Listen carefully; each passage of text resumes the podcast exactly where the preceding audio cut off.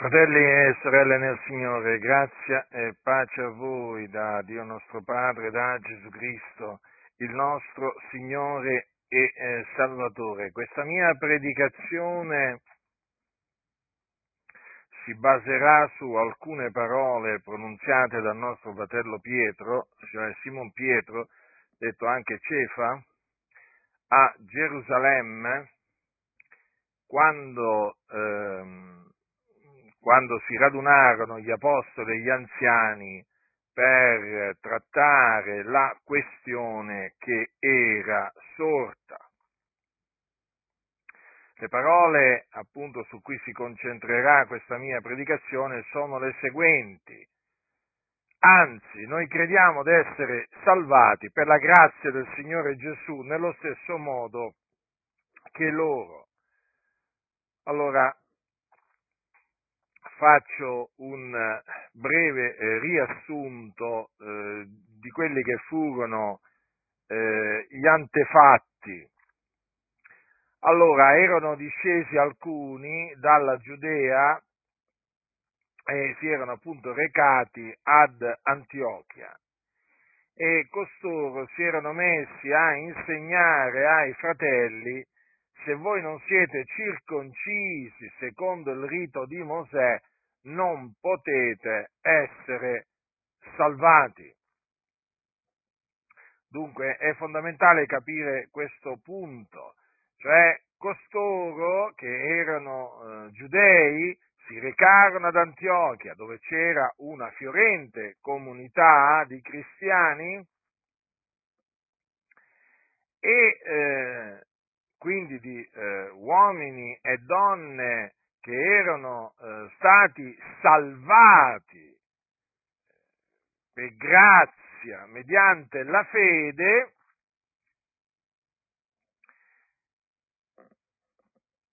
e si erano appunto messi ad insegnare a questi nostri fratelli: se voi non siete circoncisi secondo il rito di Mosè, non potete essere salvati. Qua appunto si, eh, si, la circoncisione è quella nella carne che Dio aveva ordinato ad Abramo di praticare. Ora, che cosa avvenne? Che nacque una, come viene chiamata, non piccola dissensione e controversia fra Paolo e Barnaba, i quali infatti si trovavano ad Antiochia in quel momento, e costoro.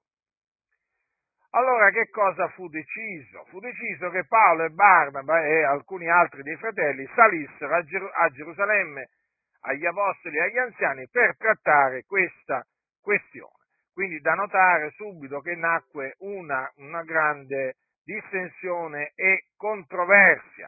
E non poteva essere altrimenti, perché Paolo e Barnaba predicavano che eh, siamo salvati per la grazia di Dio, mentre costoro volevano aggiungere eh, diciamo, eh, la circoncisione, circoncisione come, eh, come opera o comunque come condizione per essere salvati. Considerate un po' voi dunque che cosa era avvenuto ad Antiochia, perché altrimenti eh, se non si capisce la gravità di quello che era avvenuto ad Antiochia, non si può capire poi quello che avvenne dopo. Dunque eh, Paolo, Barnaba e altri, e altri credenti, eh, accompagnati per un, cioè Paolo e Barnaba accompagnati per un tratto eh, dalla Chiesa, traversarono la Fenicia e la Samaria raccontando la conversione dei Gentili e cagionavano grande allegrezza a tutti i fratelli. Poi, giunti a Gerusalemme, furono accolti dalla Chiesa, dagli apostoli e dagli anziani e riferirono quanti grandi cose Dio aveva fatto con loro. Sì, perché dobbiamo appunto tenere presente che loro avevano fatto un viaggio eh, durante il quale eh, avevano predicato l'Evangelo della grazia, molti avevano, avevano creduto in diverse eh, città e ehm, eh, molti gentili Eh, erano stati salvati, e quindi ecco perché eh, c'è scritto qua che eh, raccontavano la conver- raccontando la conversione dei gentili, eh? Perché loro avevano visto, appunto, durante quel viaggio il Signore operare e salvare molti gentili. Dunque, ecco che eh, arrivano a Gerusalemme Paolo e Barnaba, vengono accolti dalla Chiesa, dagli apostoli e dagli anziani, e, e riferiscono quanti grandi cose Dio aveva fatto con loro. A questo punto ecco che cosa avviene. Ma alcuni della setta dei farisei che avevano creduto si levarono dicendo: bisogna circoncidere i gentili e comandare loro ad osservare la legge di Mosè. Allora, intanto diciamo che costoro eh, che, di, che si levarono e dissero queste parole eh, eh, facevano parte della setta dei farisei, la più rigida setta del giudaismo, eh, eh, peraltro alla quale, alla quale aveva appartenuto anche Saulo da Tarso, quando era persecutore della, eh, della Chiesa. Dunque, costoro avevano creduto, però si erano levati dicendo, appunto, bisogna circoncidere i gentili e comandare loro ad osservare la legge di Mosè. Allora, ascoltate che cosa avvenne.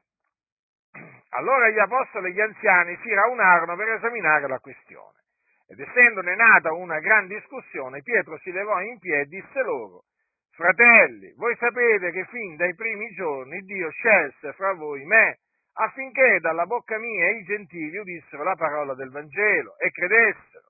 E Dio, conoscitore dei cuori, rese loro testimonianza, dando lo Spirito Santo a loro come a noi, e non fece alcuna differenza fra noi e loro, purificando i cuori loro mediante la fede. Perché dunque tentate adesso il Dio mettendo sul collo dei discepoli un giogo che né i padri nostri né noi abbiamo potuto portare? Anzi, noi crediamo d'essere salvati per la grazia del Signore Gesù nello stesso modo che loro. Dunque, nacque una grande discussione. Anche qui, vedete, nacque una, diciamo, una, una grande discussione. E non può essere altrimenti, perché ogni qualvolta sopraggiunge qualcuno dall'esterno, o magari qualcuno anche sorge dall'interno, che si mette a insegnare, questo naturalmente non può che eh, scatenare una reazione da parte della, eh, della Chiesa, perché la Chiesa di Dio in Cristo Gesù insegna che la salvezza è per grazia, mediante la fede, senza le opere della legge. Allora, questi credenti della setta dei farisei, che, questi che avevano creduto della setta dei farisei, volevano imporre la circoncisione della carne a tutti quei credenti gentili di nascita, e non solo, volevano anche comandare a tutti quei credenti l'osservanza della legge di Mosè, osservanza della legge di Mosè, che vi ricordo, che vi ricordo, non implica solo festeggiare la Pasqua, eh, la Pentecoste, eh, la festa dei tabernacoli e i nuovi luni e così via. Mm? Ma anche osservare precetti che concernono praticamente, eh, eh, diciamo, l'aiutare eh, i poveri, eh, le vedove e gli orfani. Perché vi dico questo? Perché alcuni, quando sentono parlare della legge di Mosè, pensano che eh, ehm, le opere della legge di Mosè, appunto, consistono solamente, appunto, nel, nell'osservare feste, nuovi luni, sabbati e così via. No, ci sono anche, appunto, dei precetti che Dio aveva dato, eh, che naturalmente si occupavano di aiutare eh, i bisognosi, delle, delle regole ben precise, delle regole ben precise. Basta che voi studiate la legge di Mosè e ve ne renderete conto. Allora, Pietro è quello che si leva in piedi, si leva in piedi e parla. Sta parlando naturalmente a dei, eh, a dei giudei. Lui è giudeo, sta parlando a dei giudei. Allora lui è un giudeo, naturalmente, che conosce la legge di Mosè.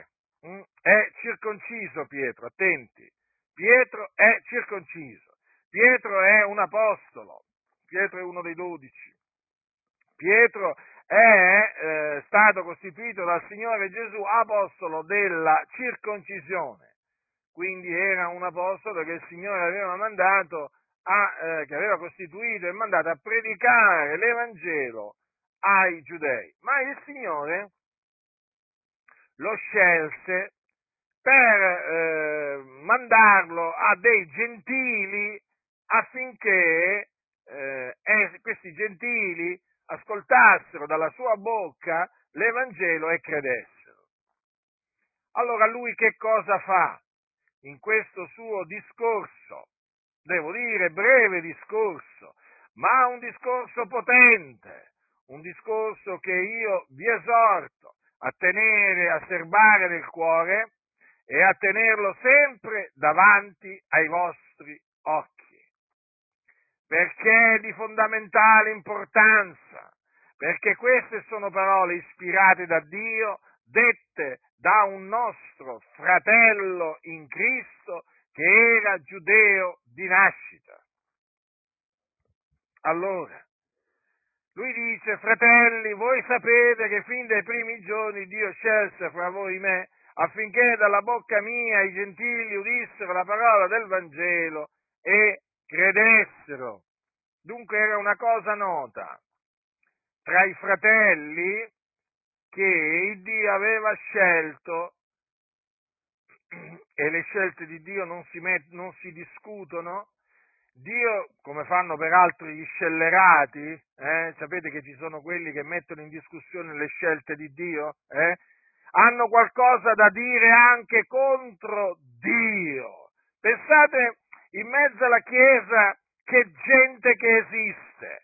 Ci sono persone che contestano le scelte che compie il Signore. Tanto sono malvagi, iniqui nel loro cuore, che hanno da fare delle contestazioni persino a, a Dio. Vabbè, questi sei gente che contesta tutto, si alza la mattina, si alza la mattina e non va a letto se non hanno contestato mezzo mondo, eh? Se non hanno accusato falsamente, veramente, a destra e a manca, Tizio, Caio, Sempronio. E naturalmente eh, loro, siccome che si credono savi intelligenti, eh, si credono pure appunto più intelligenti del Signore. E difatti hanno da contestare pure le scelte di Dio, questi scellerati. E allora Dio scelse, una cosa risaputa, il Dio aveva scelto Pietro, affinché dalla bocca sua i gentili udissero la parola dell'Evangelo e credessero. A cosa si riferì qui la, eh, l'Apostolo Pietro? Si riferì a Cornelio, a quando, lui, quando il Signore mandò eh, Pietro da Cornelio a, eh, a Cesarea ad annunziare l'Evangelo della grazia sia a Cornelio che a quelli di casa sua, i quali appunto, udendo l'Evangelo, credettero e furono salvati. Cornelio, Cornelio chi era? Era un eh, centurione della corte detta l'italica, il quale, dice la scrittura, era pio e temente Dio con tutta la sua casa e faceva molte elemosine al popolo e pregava Dio del continuo. Quindi era, era, un, uomo, era un uomo timorato, eh, timorato di Dio. Era un uomo che faceva opere buone, eh? E le opere buone rimangono sempre delle opere buone, anche quando vengono fatte dai non credenti, perché sono chiamate così, sono opere buone. E allora questo uomo pregava il Dio del continuo. Allora gli apparve un angelo del Signore, eh? e eh, gli comandò di mandare a chiamare Simone, eh? Gli disse anche dove si trovava Simon Pietro e appunto gli disse di mandarlo a chiamare. E Ascoltate che cosa gli disse questo angelo: manda Ioppe e fa chiamare Simone, soprannominato Pietro, il quale ti parlerà di cose per le quali sarai salvato tu e tutta la casa tua. Allora, cosa significa questo? Significa che Cornelio, uomo pio e temente Dio con tutta la sua casa, un uomo che faceva molte elemosine al popolo e pregava Dio del continuo, non era ancora salvato prima di ascoltare la predicazione dell'Evangelo. Non era salvato.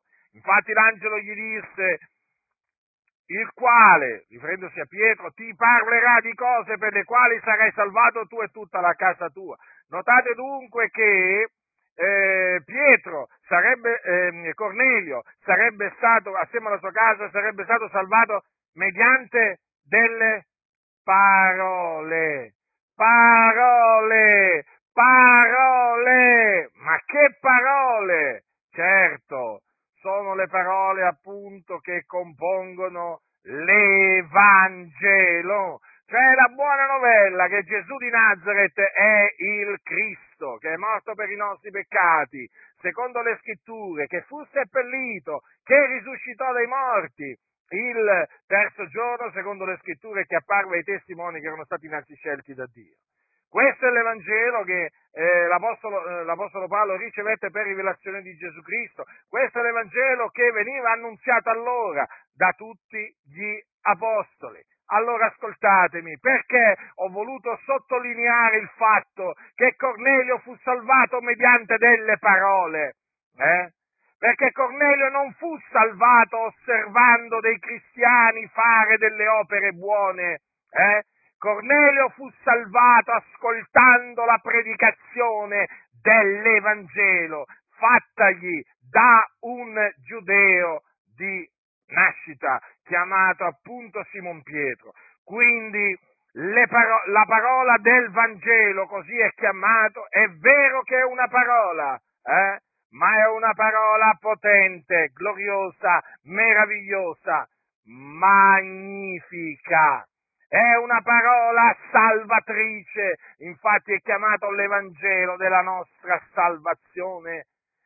L'Evangelo è sì una parola, ma è potenza di Dio per la salvezza di ogni credente, del giudeo prima e poi del greco, perché in esso la giustizia di Dio è rivelata da fede a fede, secondo che è scritto: ma il giusto vivrà per fede.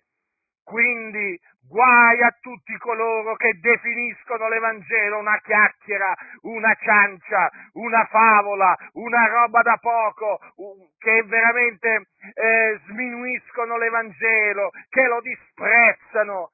Guai a loro! E dunque lo devo dire questo, fratelli, perché sono sorti in mezzo alla Chiesa uomini malvagi, scellerati, pieni di ogni frode, di ogni furberia, figli del diavolo, eh? Sì, perché fanno i desideri del padre loro, i quali offendono l'Evangelo, lo disprezzano e disprezzano naturalmente anche quelli che Dio ha costituito come ministri dell'Evangelo. Sono persone che, lo ripeto, una volta individuati devono essere cacciati via dalla Chiesa, cacciati via. Togliete il malvagio di mezzo a voi, dice la scrittura.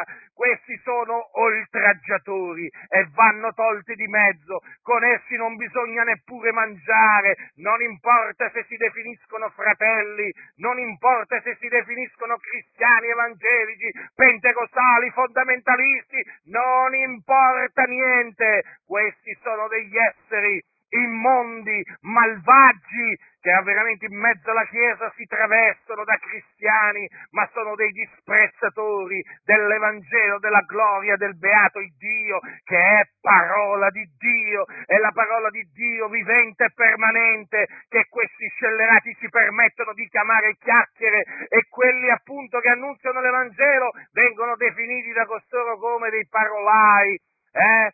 Già, dei parolai, questi sono servi del diavolo. Ascoltatemi, fratelli, ascoltatemi. Voi sapete che nel corso di tutti questi anni vi ho sempre detto la verità in Cristo Gesù, vi ho sempre messo in guardia da persone malvagie e mai da persone buone. eh, da persone disoneste e mai da persone oneste. Vi ho messo sempre in guardia dai bugiardi e non da quelli che dicono la verità, e vi dico state attenti perché sono sorti dal nostro mezzo uomini perversi che insegnano cose perverse, uomini che si fingono cristiani ma non lo sono, messi alla prova si manifestano per quello che sono, uomini assistiti da spiriti seduttori, uomini che signoreggiano sulla Chiesa e vogliono, e vogliono appunto, dopo aver espiato la libertà dei santi, ridurli in schiavitù, riportarli sotto la schiavitù della legge, riportarli sotto la schiavitù della legge delle opere, e lo fanno con dei discorsi vani, pomposi e vacui, contorti, contorti, assolutamente contorti, pieni veramente di furberia, che io avendo studiato le sette conosco alla perfezione. Costoro vi insegnano la salvezza per opere, la giustificazione per opera, opere, ma la mascherano, eh, la mascherano, sì, sì, sì, come la maschera la Chiesa Cattolica Romana, eh, che parla di grazia, eh, eh, come, la Chiesa Cattolica Romana, l'avete mai sentito parlare la Chiesa Cattolica Romana di grazia? Eh, come, ne parla, però poi nei fatti hanno una dottrina che annulla la grazia, e così questi scellerati falsi, persone che fingono, persone che vi gabbano, che prendono piacere a gabbarvi, persone che vi dicono una cosa davanti e ne pensano un'altra, persone che dicono di credere una cosa e quella cosa non credono. Ascoltatemi, prendete le distanze da costoro, prendete le distanze immediatamente, vi menano alla rovina, alla perdizione costoro, perché costoro annullano la grazia di Dio, eh? E difatti lo si vede che sono contro la grazia di Dio, è manifesto che sono contro la grazia di Dio, per quelli che hanno occhi per vedere naturalmente, perché i ciechi e le cieche non vedono tutto ciò, d'altronde se sono ciechi come fanno a vedere? Mm? Quindi state molto attenti, perché sono molto astuti, sono molto astuti, lo ribadisco questo, con forza, quindi non abbiate niente a che fare con costoro, niente, assolutamente niente, quindi ti parlerà di cose per le quali sarai salvato tu e tutta la casa tua. E così infatti avvenne, Pietro si recò a casa di Cornelio, predicò, e mentre predicava, che cosa avvenne? Lo Spirito Santo cadde su tutti coloro che udivano la parola, e tutti i credenti circoncisi che erano venuti con Pietro rimasero stupiti che il dono dello Spirito Santo fosse sparso anche sui gentili, poiché li udivano parlare in altre lingue e magnificare Dio. Vedete, il Signore rese testimonianza eh, a, appunto alla purificazione eh, dai peccati che essi avevano ottenuto mediante la fede, proprio mentre Pietro parlava, dando loro lo Spirito Santo, cioè battezzandoli con lo Spirito Santo, appunto con l'evidenza del parlare in altre lingue, perché il battesimo con lo Spirito Santo è il rivestimento di potenza dall'alto che il Signore conferisce ai credenti e che è accompagnato dal parlare in altra lingua. E dunque, vedete, allora, Cornelio e i suoi furono salvati, credettero nell'Evangelo, nella parola dell'Evangelo, come la chiama l'Apostolo Pietro, e, cre- e ascoltarono la parola dell'Evangelo e credettero. E Dio, conoscitore dei cuori, rese loro testimonianza, dando lo Spirito Santo a loro come a noi. Ecco, come a noi. Perché? Perché anche a loro il Signore aveva dato lo Spirito Santo. Mm? E quando aveva dato lo Spirito Santo? Il giorno della Pentecoste. Vi ricordate?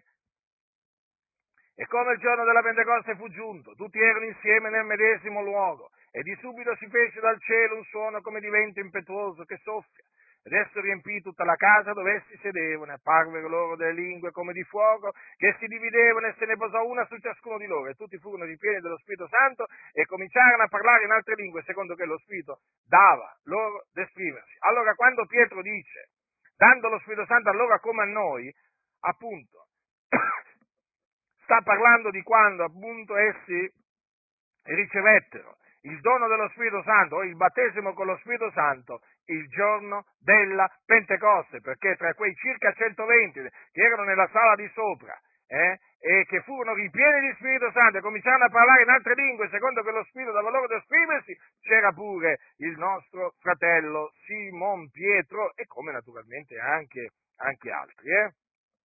E allora, vedete la testimonianza eh, che rese il Dio, eh, che conosce appunto i cuori, meraviglioso questo, conoscitore dei cuori. Mi piace veramente molto questa espressione eh, che si riferisce a Dio, perché veramente Dio conosce i cuori, eh? Li scruta, li mette alla prova. È meraviglioso questo, sapere veramente che Dio conosce il nostro cuore. E allora, e Dio conoscitore dei cuori rese loro testimonianza dando lo Spirito Santo a loro come a noi, e non fece alcuna differenza fra noi e loro, purificando i cuori loro mediante la fede. Notate sempre anche quella fra noi e loro, no? Notate ancora questo fra noi e loro, perché? Ma perché qui lui sta parlando da giudeo, che era, a dei giudei, e allora quei loro sono i gentili, che appunto sono coloro che non sono giudei di nascita, allora, e che naturalmente avevano creduto. Allora cosa dice qua? Non fece alcuna differenza fra noi, fra noi giudei, credenti, e loro, eh?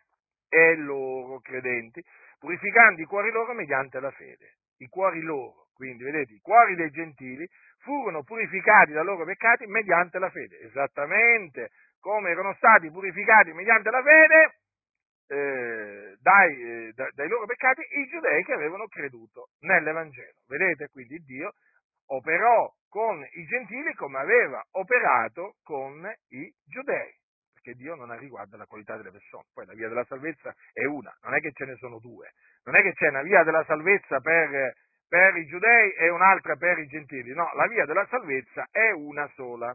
Mm? Allora, dopo aver detto questo, ecco che fa una domanda Pietro: perché dunque tentate adesso il Dio mettendo sul collo dei discepoli un giogo che nei padri nostri né noi abbiamo potuto portare? Allora qui sta parlando di un giogo, che è il giogo della legge, che è un giogo pesante. Dice, né noi, allora, né i padri nostri né noi abbiamo potuto portare, perché la legge, la legge è un carico, è un carico pesante, fratelli nel Signore, eh? E coloro che eh, appunto ne sono stati schiavi lo sanno, eh? È un giogo pesante. Allora, dice così: perché dunque tentate adesso il Dio mettendo sul collo dei discepoli un giogo che nei padri nostri noi abbiamo dovuto? Eh? Cioè, praticamente qui si sta rivolgendo a quelli che volevano, met- volevano fare ricadere, eh, volevano, eh, f- diciamo, far cadere i gentili sotto la legge delle, eh, delle opere, sotto la legge di Mosè. Praticamente li accusò che stavano tentando Dio. Avete capito quindi che cosa fanno quelli che cercano di fare cadere sotto la legge di Mosè i santi? Stanno tentando il Dio. Ora la scrittura dice non tentare il Signore Dio tuo. Quindi questo significa che coloro che agiscono in questa maniera, poi, diciamo, essendo, diciamo, trovati colpevoli, e poi vengono giudicati da Dio. Dunque ammonì coloro che volevano circoncidere i gentili e comandare loro ad osservare la legge di Mosè. Li ammonì severamente. E poi che cosa, come termina questo suo breve ma potente discorso? Con queste parole: anzi, noi crediamo d'essere salvati per la grazia del Signore Gesù nello stesso modo che loro. Allora, noi, noi chi? Appunto, Pietro e E, diciamo, gli altri fratelli giudei di nascita, Paolo, Barnaba, Giacomo e così via. Avete capito? Noi, noi Allora quello era il loro credo, chiamiamolo così. Noi crediamo. Quindi i nostri fratelli in Cristo, giudei di nascita, tra cui naturalmente i dodici apostoli, eh, quelli che eh, furono scelti eh, dal Signor Gesù, di, praticamente eh, credevano d'essere salvati per la grazia del Signore Gesù. Allora, ascoltate, questi credenti eh, praticavano le opere buone. Qualcuno può dire che può, può, può accusare Pietro che non praticava opere buone. Vabbè, ci sono quelli che, figurati, sono capaci pure di, di accusare l'Apostolo Pietro, eh, che, che, che non praticava opere buone, che sapete ci sono quelli che pensano di conoscere le vite, le vite, le vite di tutti, no? E allora quindi praticamente lanciano accuse false, proprio accuse inventate, contro chi gli capita proprio sotto tiro, eh?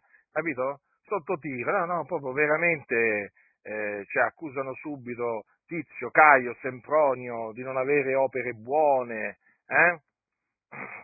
Di avere una fede morta, eh? questi, qua, questi qua sono persone proprio da nulla, sono uomini da nulla, credete, credete. Allora, allora, Pietro aveva le opere buone? Compiva opere buone?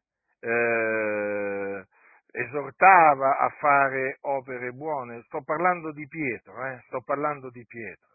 Parliamo di opere buone. Eh? Allora, per esempio, leggiamo nella sua epistola, nella sua epistola, giusto un po' per ricordare delle, delle, delle cose, no? Allora, Pietro nella sua prima eh, epistola a un certo punto dice: diletti, io vi esorto come stranieri e pellegrini ad astenervi dalle carnali concupiscenze che guerreggiano contro l'anima, avendo una buona condotta fra i gentili, affinché laddove sparlano di voi come dei malfattori, esse per le vostre buone opere che avranno osservate glorifichino il Dio nel giorno che egli gli si dirà. Quindi, allora, ma questo giusto un po' per, eh, diciamo, eh, per, per, fare, per fare capire, no? Eh, per fare capire che Pietro era eh, un uomo che naturalmente ci teneva alle opere buone, eh, che si facesse... Eh, che i credenti facessero del bene. Per esempio eh, cita nella sua prima epistola, chi vuole amare, un versetto dell'Antico, del, diciamo, dell'Antico Testamento, che dice: chi vuole amare la vita e vedere i buoni giorni rattenga la sua lingua dal male, le sue labbra dal parlare con frode, si ritragga dal male e faccia il bene, cerchi la pace, la procacci, perché gli occhi del Signore sono sui giusti e i suoi orecchi sono attenti alle loro supplicazioni, ma la faccia del Signore è contro quelli che fanno il male. Vedete? Quindi Pietro era un santo uomo di Dio che esortava a fare il bene, eh? Esortava a compiere opere buone, esortava naturalmente anche ad astenersi dal male, a non fare il, eh, il male. Eh? Allora, è chiaro questo, basta leggere appunto, eh, basta leggere questa sua epistola per comprendere quanto lui ci tenesse eh, a che eh, i, gli eletti eh, si santificassero nel timore di Dio, Eh, a, a quanto lui ci tenesse a che i credenti mettessero eh, le loro membra al servizio della giustizia. Mh? E quindi eh, eh, emerge in maniera chiara che lui veramente ci teneva a che i credenti compissero anche cioè, opere buone. Mh? Allora, qui dunque sappiamo qual era la dottrina di Pietro, no? Era una dottrina praticamente eh, diciamo sana. Era una dottrina sana che prevedeva anche il compimento di opere buone, perché la dottrina sana, la dottrina degli apostoli, comprende anche appunto il praticare le opere buone. Ma attenzione, che cosa dice qua l'Apostolo Pietro? Che cosa dice l'Apostolo Pietro? Uomo che eh, predicava l'Evangelo, esortava a fare il bene, quindi a compiere opere buone, uomo che faceva opere buone. Che cosa dice? Noi crediamo d'essere salvati per la grazia del Signore Gesù nello stesso modo che loro. Ora, voglio che prestiate la massima attenzione a questo. Pietro non ha detto noi crediamo di essere stati salvati per la grazia del Signore Gesù. Avrebbe potuto dirlo, però non l'ha detto in questa circostanza. Ha detto un'altra cosa. Ha detto, noi crediamo di essere salvati per la grazia del Signore Gesù nello stesso modo che loro. Allora, vi faccio questa domanda. Allora, noi diciamo, eh, diciamo eh, che siamo stati salvati per la grazia di Dio mediante la fede, ed è giusto, perché questo è quello che è scritto, è scritto in, eh, nell'Epistola di Paolo agli Efesini, quando dice Paolo, gli è per grazia che voi siete stati salvati mediante la fede, e ciò non viene da voi, è il dono di Dio. Allora, quindi, quando noi abbiamo creduto nell'Evangelo, siamo stati salvati, no? Per grazia. Ma adesso, in questo preciso momento, siamo salvati? Certo che siamo salvati. Allora, e siamo salvati in virtù di cosa? Grazie a cosa? Grazie alle opere buone che compiamo? No. Grazie alla grazia del Signore. Infatti, dice Pietro, noi crediamo d'essere salvati per la grazia del Signore Gesù nello stesso modo che loro. Quindi anche i gentili credevano di essere salvati, i gentili che avevano creduto nell'Evangelo, di essere salvati per la grazia del Signore Gesù. Quindi, sia i giudei credenti che i gentili credenti credevano questo, di essere salvati per la grazia del Signore Gesù. Quindi noi in questo momento, preciso momento, noi possiamo, anzi dobbiamo proclamare: noi crediamo d'essere salvati per la grazia del Signore Gesù. Certo, perché in questo preciso momento noi siamo salvati, in quanto siamo sulla via della salvezza. Quando abbiamo creduto, naturalmente, eh, il Dio ci ha messo sulla via della salvezza. Ma noi siamo ancora sulla via della salvezza, fratelli, e perché ci, e, e sulla via della salvezza come facciamo a starci in questo preciso momento? Per la grazia del Signore Gesù. Allora, noi siamo stati liberati dai nostri peccati con il sangue di Cristo, questo è avvenuto quando noi abbiamo creduto nell'Evangelo. Vi faccio questa domanda, in questo preciso momento, Eh? noi siamo eh, liberati, salvati dai nostri peccati, in virtù di che cosa? Per che cosa? Grazie a che cosa? Eh? Noi siamo salvati, appunto, dai nostri peccati con il sangue di Gesù. O siamo stati liberati dai nostri peccati con il sangue di Gesù quando abbiamo creduto, e adesso siamo salvati dai nostri peccati, liberati dai nostri peccati, liberi dai nostri peccati in virtù delle opere buone che compiamo, o in virtù della fede delle opere? Attenzione! Eh, fratelli nel Signore, questo è il punto. Noi siamo eh, salvati per la grazia del Signore Gesù, quindi mediante la fede. Sì, in questo preciso momento. Ora, noi siamo stati giustificati, eh? Quando abbiamo creduto nell'Evangelo siamo stati giustificati. Ma vi faccio anche qui questa domanda. Ma noi in questo momento siamo o non siamo giustificati? Siamo giustificati, vero? Ma se siamo giustificati in questo preciso momento, eh? Com'è che siamo giustificati? Per grazia o per opere? O per grazia e per opere assieme? Per grazia. Perché? Perché Piet- eh, Paolo dice, giustificati dunque per fede, abbiamo pace con Dio. Quindi, se siamo giustificati per fede, vuol dire che siamo giustificati per grazia in questo preciso momento. Non per le opere che, che stiamo comp- compiendo. da credenti, no? Siamo giustificati per la sua grazia.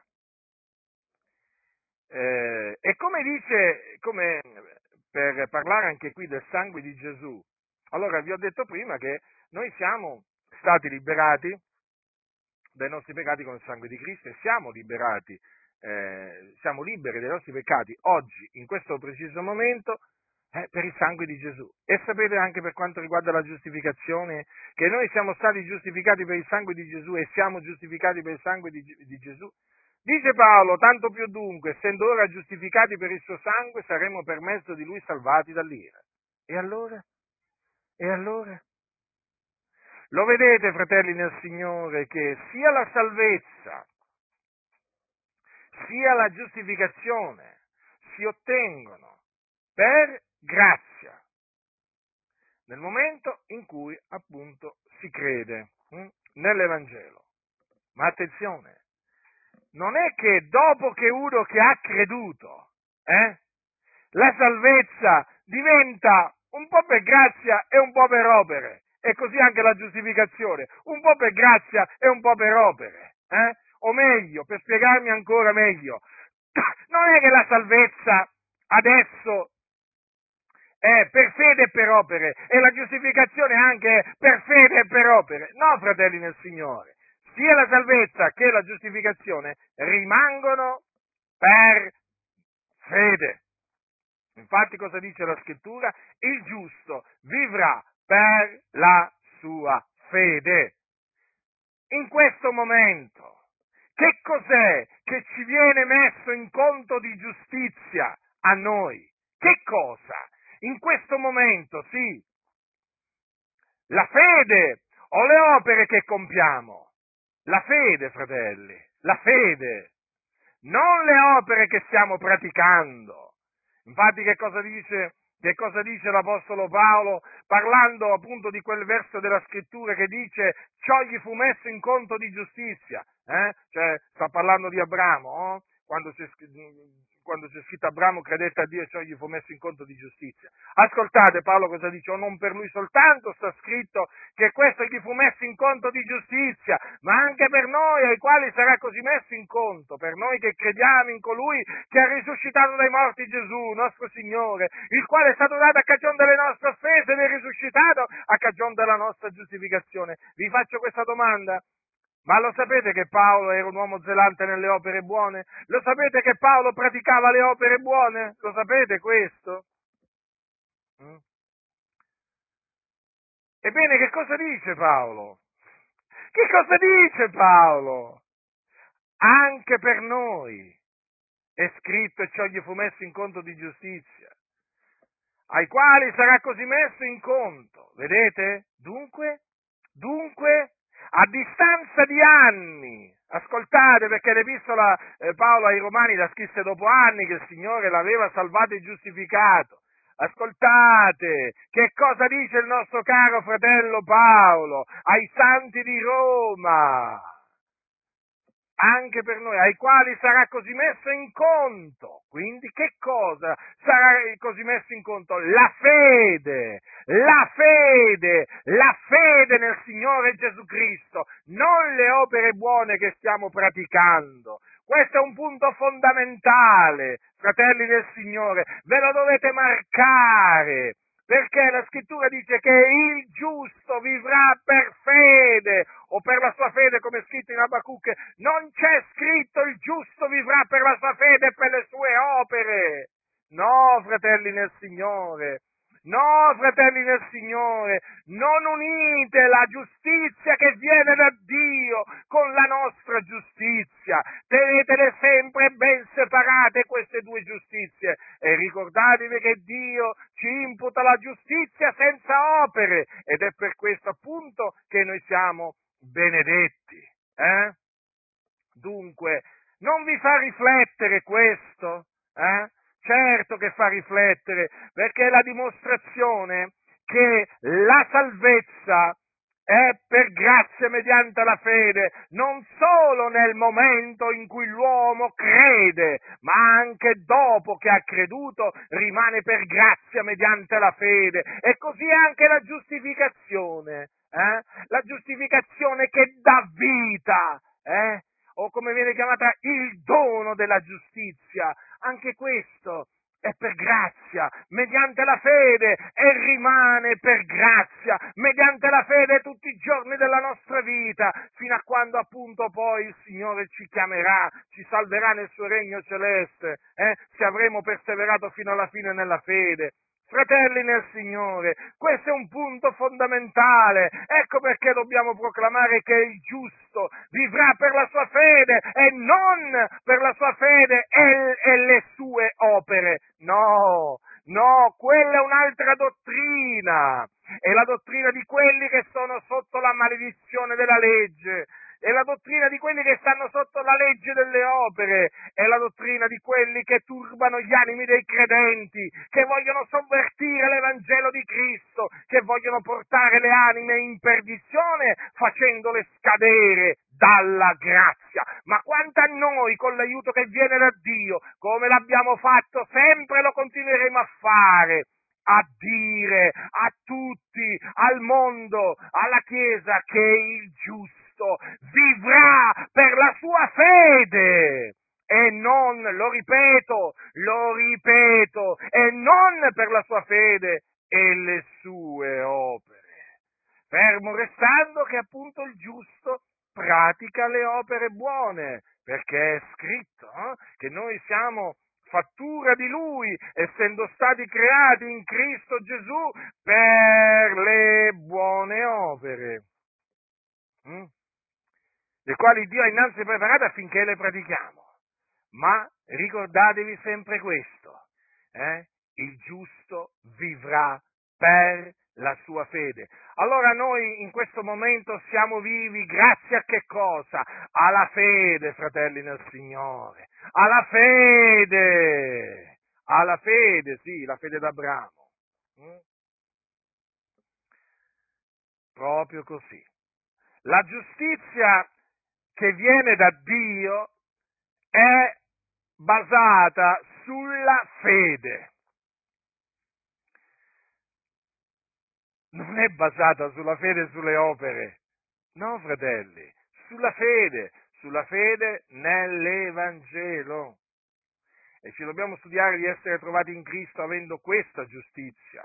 La giustizia che viene da Dio basata sulla fede, non la nostra giustizia, non una giustizia nostra.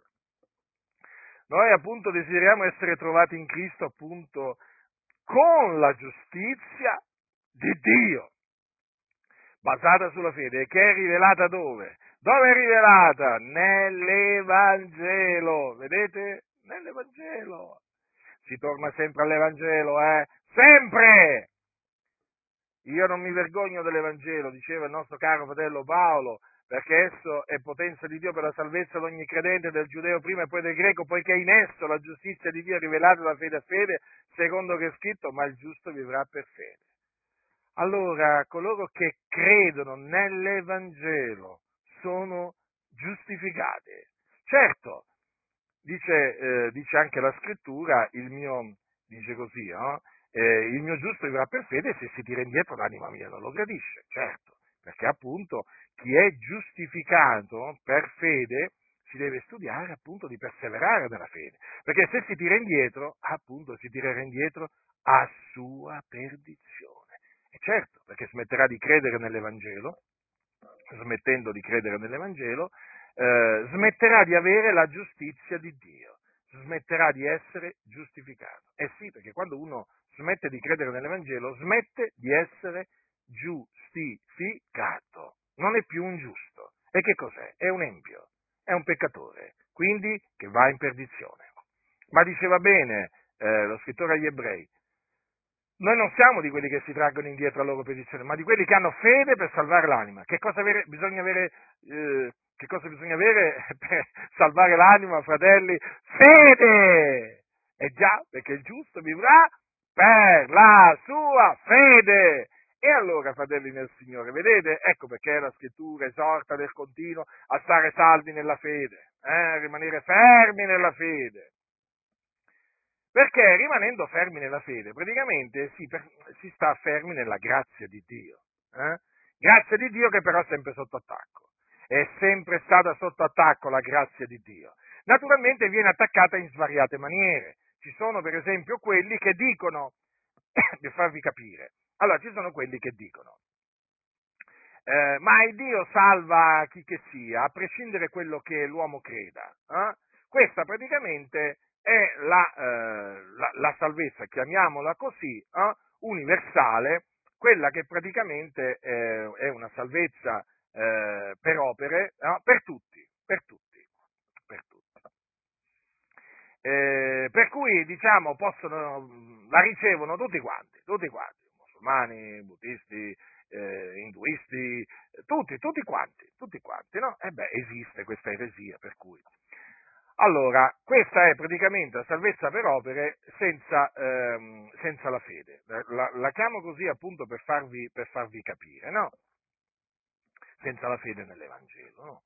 Praticamente tutti coloro che non credono nell'Evangelo, no, basta che fanno opere buone, eh, e questa eresia dice, saranno salvati, il Signore è buono, misericordioso e così via. Poi c'è, eh, praticamente, vabbè, questa è la dottrina, la dottrina dei massoni, eh. I massoni appunto predicano una salvezza sostanzialmente universale per tutti, Eh, diciamo, eh, senza credere nell'Evangelo, mm? la salvezza per opere, proprio. Allora, e quindi naturalmente ci sono anche gli ebrei in questo, diciamo, in, questo, in questi che appunto, secondo questa eresia, saranno salvati per opere, mm? senza credere nell'Evangelo. Poi, ecco, poi c'è una, un'altra maniera in cui viene attaccata la grazia, la grazia di Dio, che è questa. E questa è una maniera naturalmente subdola, subdola, cioè viene attaccata dal di dentro della Chiesa in questa maniera. Sostanzialmente viene, viene predicato questo, che la salvezza, la salvezza è per fede e per opere. Eh? Cosa significa questo? Cosa significa questo? Che la salvezza non è, diciamo, per grazia. Eh, lo so, ma è così. Perché? Se la salvezza è per fede e per opere assieme, vuol dire che non è per grazia, perché se è per grazia non è per opere. O mi sbaglio? No, non mi sbaglio. Chi dice, chi dice queste... Quando, quando Paolo parla del residuo eletto secondo mh, l'elezione della grazia che c'è tra gli ebrei, dice, ma se è per grazia non è più per opere, altrimenti grazia non è più grazia. Cioè, la grazia nel momento in cui gli si aggiungono delle opere non è più grazia, fratelli. Una salvezza per grazia a cui vengano aggiunte delle opere necessarie per ottenere la salvezza non è più una salvezza per grazia, è una salvezza praticamente per opere, perché poi le opere annullano la grazia, perché succede sempre così. Allora, in questa, in que, eh, questo attacco alla grazia naturalmente è meno esplicito ed è meno apparente, è meno apparente. Perché? Perché appunto, coloro che insegnano questa dottrina non negano che sia utile credere nell'Evangelo. Attenzione, non è che vi dicono, no, voi non dovete credere in Gesù. No, no, non è che vi dicono, no, non dovete più credere nell'Evangelo. Dovete appunto semplicemente fare opere buone e poi il Signore vi salverà. No, no, no, no, no, no, no. Loro praticamente, loro praticamente che cosa fanno? Aggiungono, aggiungono. aggiungono alla fede le opere, in questo senso, cioè per loro praticamente non è sufficiente la fede. Badate che non ve lo dicono in questa maniera, ma ve lo fanno capire, queste cose ve le ho dette spesso, eh? I lupi sono lupi, sono astuti e sanno come usare le parole. Allora, loro sostanzialmente vi dicono che Eh, si viene salvati per fede e per opere, si viene giustificati per fede e per opere. Questo significa che non si è ehm, eh, salvati per grazia e non si è salvati e non si è giustificati per grazia mediante la fede. Perché? Perché ci aggiungono le opere. Capite? Ora, in questa maniera viene annullata la grazia di Dio, perché è praticamente ehm, è la stessa, è la stessa, avviene la stessa cosa che praticamente avvenne a metà del secolo primo dopo Cristo, quando appunto alcuni dissero: bisogna circoncidere i gentili e comandare loro ad osservare la legge di Mosè. Ora costoro, notate, non è che dissero: bisogna dire ai gentili di smettere di credere nell'Evangelo. No, ci mancherebbe altro. Ma, ma no, no, fratelli. Che cosa dissero? Bisogna praticamente mh, eh, imporgli la circoncisione e comandare loro ad osservare la legge di Mosè. Capito? Quindi, fermo restando che, lo, diciamo, fanno bene a continuare a credere nell'Evangelo, però non basta. Non basta la fede nell'Evangelo per essere, gius- per essere salvati e per essere giustificati. Bisogna aggiungergli qualcosa. Allora parlarono della circoncisione della carne e eh, l'osservanza della legge di Mosè. Ora, quelli che invece nella Chiesa, eh, quelli che invece nella Chiesa insegnano appunto la, la salvezza per fede e per opere, la giustificazione per... per per fede e per opere, non è che vi dicono, guardate quanto sono furbi, non è che vi dicono dovete osservare la legge di Mosè, no, no, no, ma vi cominciano a dire, vi cominciano a dire che dovete fare una serie di opere buone, vi dicono quali, vi dicono in, qua, in quale quantità, eh, perché praticamente sono persone, eh, diciamo, nel mondo li chiamano impiccioni, eh, nel mondo li chiamano impiccioni, che praticamente spiano la vostra libertà, si intromettono nella vostra vita privata, perché cercano praticamente di imporvi addirittura quali opere buone dovete fare, capito? E quante opere buone dovete fare. Vi vogliono ridurre in schiavitù e quindi, e quindi parlandovi dell'utilità delle opere buone, loro poi vi riducono in servitù. E vi naturalmente minacciano, come loro sanno fare, che appunto non sarete salvati, non sarete giustificati se non fate quelle particolari opere buone, che chiamiamole così, che loro vi dicono, e anche nella quantità stabilita da loro. Capite? Guardate, ho studiato le sette, ho studiato varie sette. Per esempio, ho studiato i Mormoni, ho studiato gli Avventisti del Settimo Giorno, si presentano come chiese cristiane, come chiese di Dio, si presentano come chiese che insegnano la salvezza per grazia, la giustificazione per grazia, ma non è così, fratelli. Loro insegnano la salvezza per opere e la, eh, la giustificazione per opere. In che maniera? Proprio aggiungendo alla fede le opere. Eh, che deve fare il credente, eh? Aggiungendo appunto sempre e comunque alla fede le opere. Perché? Perché? Perché la fede non è sufficiente. La stessa cosa che fa la Chiesa Cattolica Romana. La stessa cosa. Perché la Chiesa Cattolica Romana dice non credere, cioè la, vi dice no, non dovete credere nell'Evangelo? Eh? Ma che vi viene a dire questo la Chiesa Cattolica Romana? Ma che? Ma avete mai sentito un cattolico, un prete che vi dice no, ma non dovete credere nell'Evangelo? Eh? Non dovete credere nell'Evangelo per essere salvati, per essere giustificati. Ma qual è quel prete che ve lo dice? No, no, però vi vengono a dire no, però non è sufficiente, non è sufficiente la fede, eh? E allora che cosa bisogna fare? E beh, ti devi andare a confessare dal prete, praticamente almeno una volta all'anno, eh?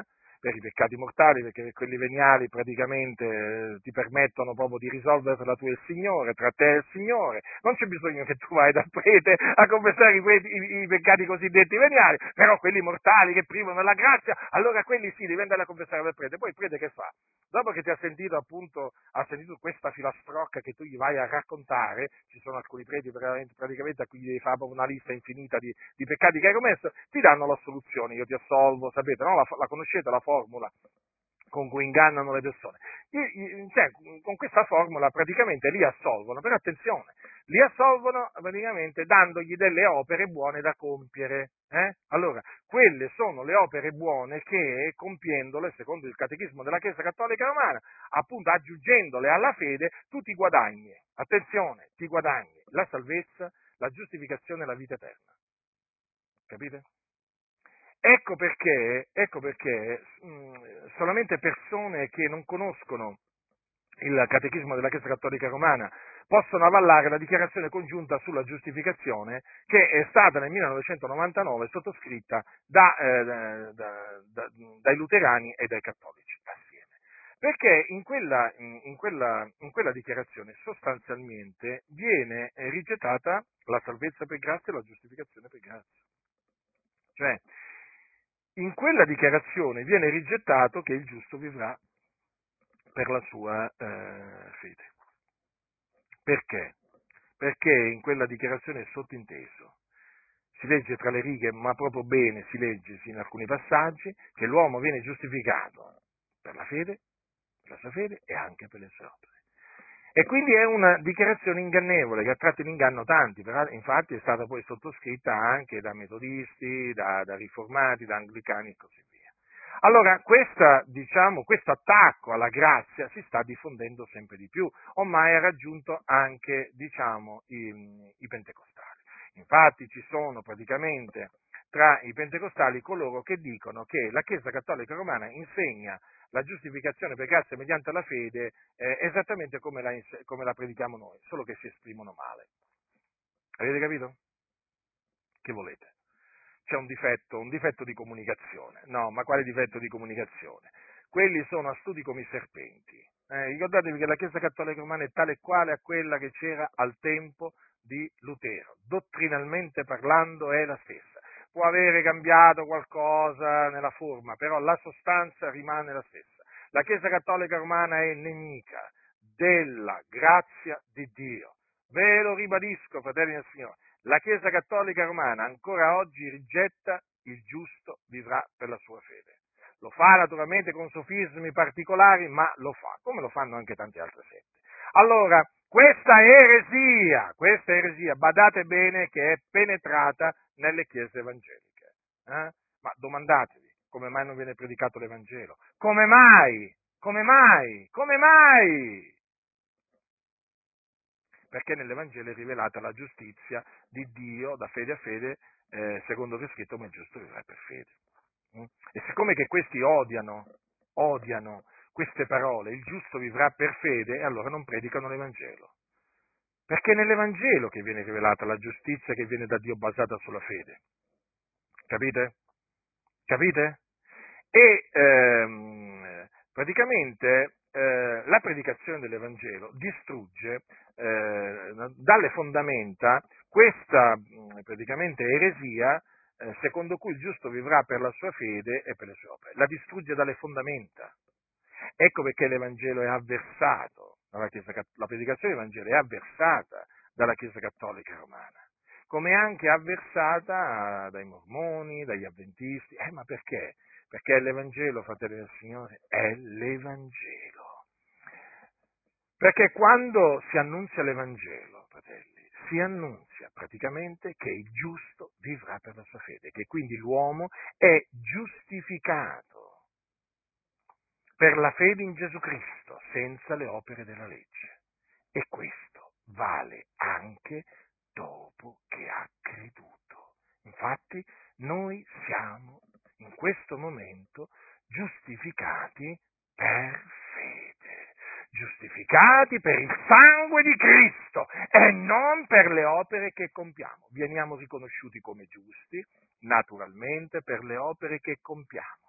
Siamo grati di compierle, ma fratelli nel Signore, con le opere che compiamo, noi non aggiungiamo niente alla giustizia di Dio basata sulla fede. Non pens- perché l'inganno sta proprio qui. Appunto, gli scellerati, i bugiardi vogliono farvi credere che praticamente la, la giustizia degli uomini si va a integrare con la giustizia di Dio. Ma fratelli, la giustizia che viene da Dio è perfetta. Non c'è niente da toglierci, non c'è niente da aggiungerci. Eh? Cristo ci è stato fatto da Dio giustizia. Cristo è la nostra giustizia, cioè l'eterno nostra giustizia. In Lui siamo diventati giustizia di Dio. Fratelli, Che cosa c'è da aggiungere alla giustizia di Dio? Che cosa? Che cosa? Delle opere buone? Ma voi potrete far, potreste fare miliardi di opere buone, eh? miliardi di miliardi di opere buone. Ascoltatemi, sa, il nome del Signore sarà glorificato certamente, eh? se le fate naturalmente, se levate proprio alla gloria del Signore, ma ascoltate, potrete fare miliardi e miliardi di opere buone, ma quel miliardi e miliardi di opere buone non aggiungeranno alcunché alla giustizia che viene da Dio basata sulla fede. Quella la si è ricevuta e la si possiede per fede. È chiamata il dono della giustizia. Così è chiamato. Se per, il fa- se per il fallo di quell'uno la morte ha regnato, mediante quell'uno, tanto più quelli che ricevono l'abbondanza della grazia e del dono della giustizia regneranno nella vita per mezzo di quell'uno che è Gesù Cristo. È chiamato il dono della giustizia. È come la vita eterna, è il dono di Dio. Cosa pensate? Cosa pensate di potervi guadagnare la vita eterna? Eh? Con le vostre opere buone? No, fratelli, fate le opere buone, ma guardate che con le nostre buone opere noi non ci meritiamo la vita eterna, fratelli nel Signore. La vita eterna l'abbiamo ricevuta in dono, gratuitamente, ce l'abbiamo per fede, perché chi crede ha vita eterna. Allora, per le opere buone, allora che facciamo, Giacinto? Eh?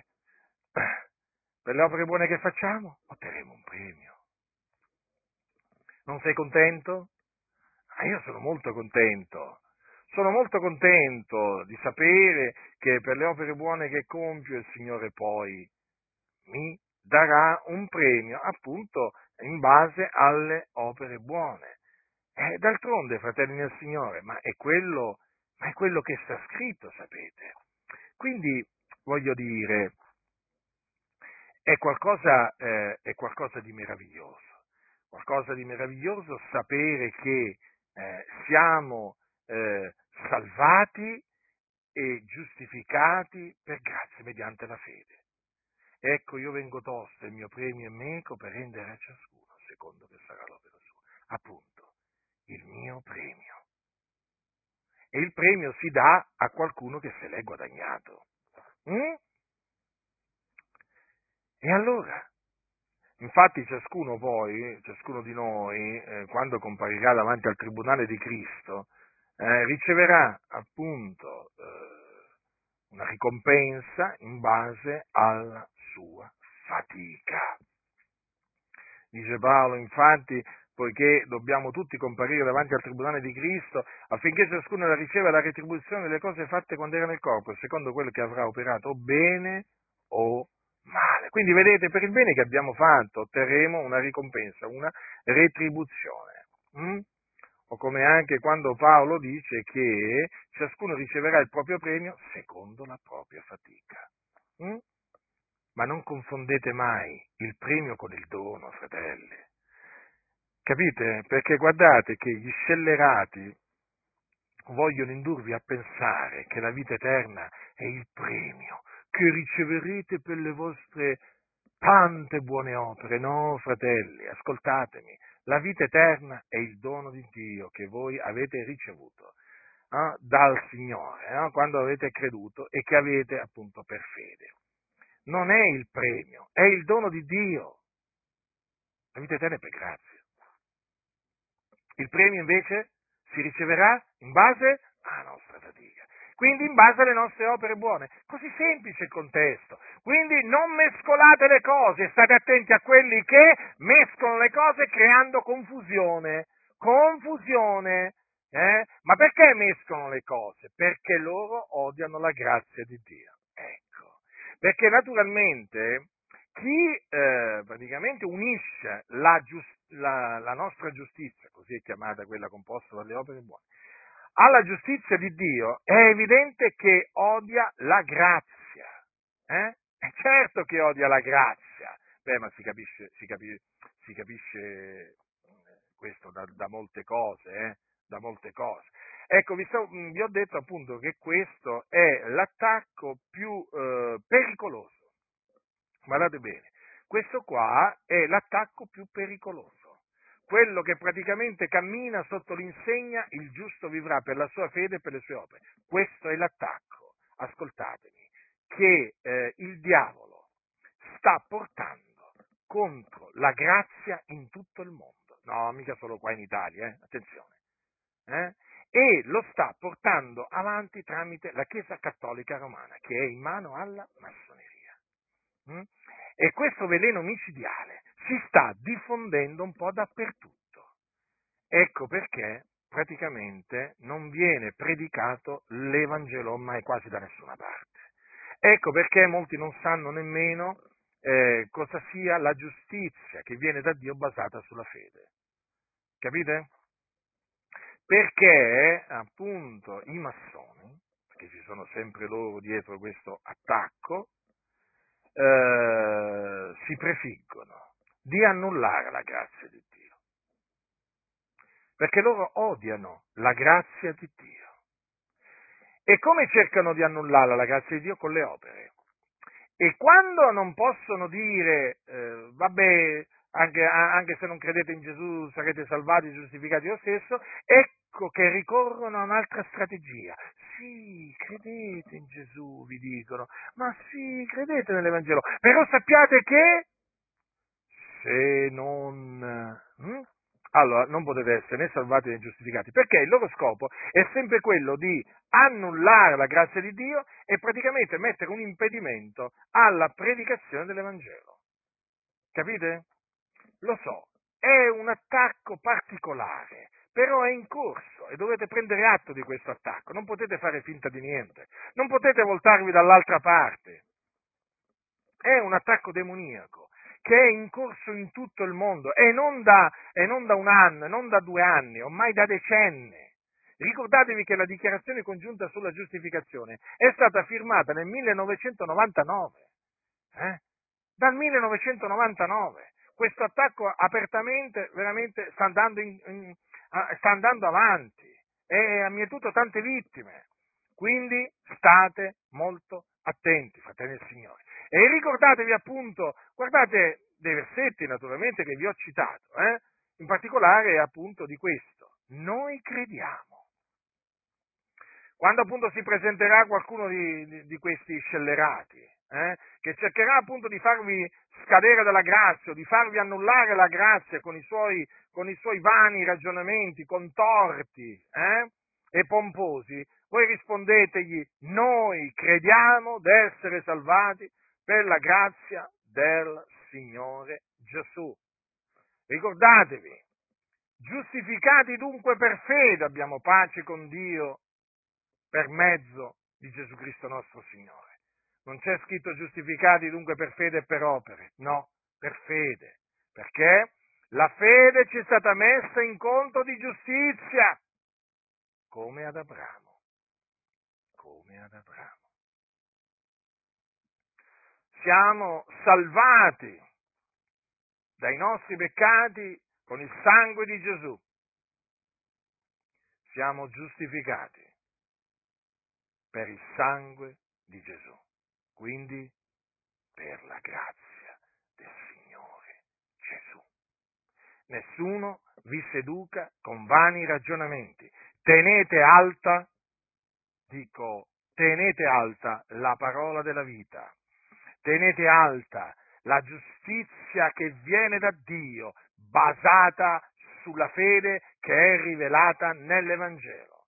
Rimanete attaccati ad essa, conservate, serbate la fede fino alla fine, perché serbando la fede serberete la salvezza, serberete la giustificazione.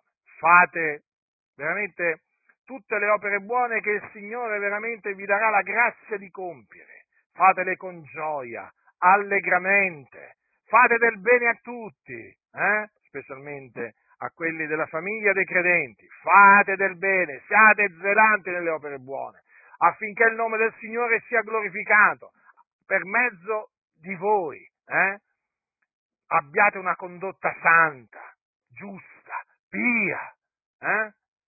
sappiate che il Signore terrà conto, terrà conto di quello che voi fate per amore del suo nome e vi retribuirà, il Signore vi premierà, ma ricordatevi sempre che siete salvati per la grazia del Signore Gesù, siete giustificati per la grazia di Dio, quindi mediante la fede.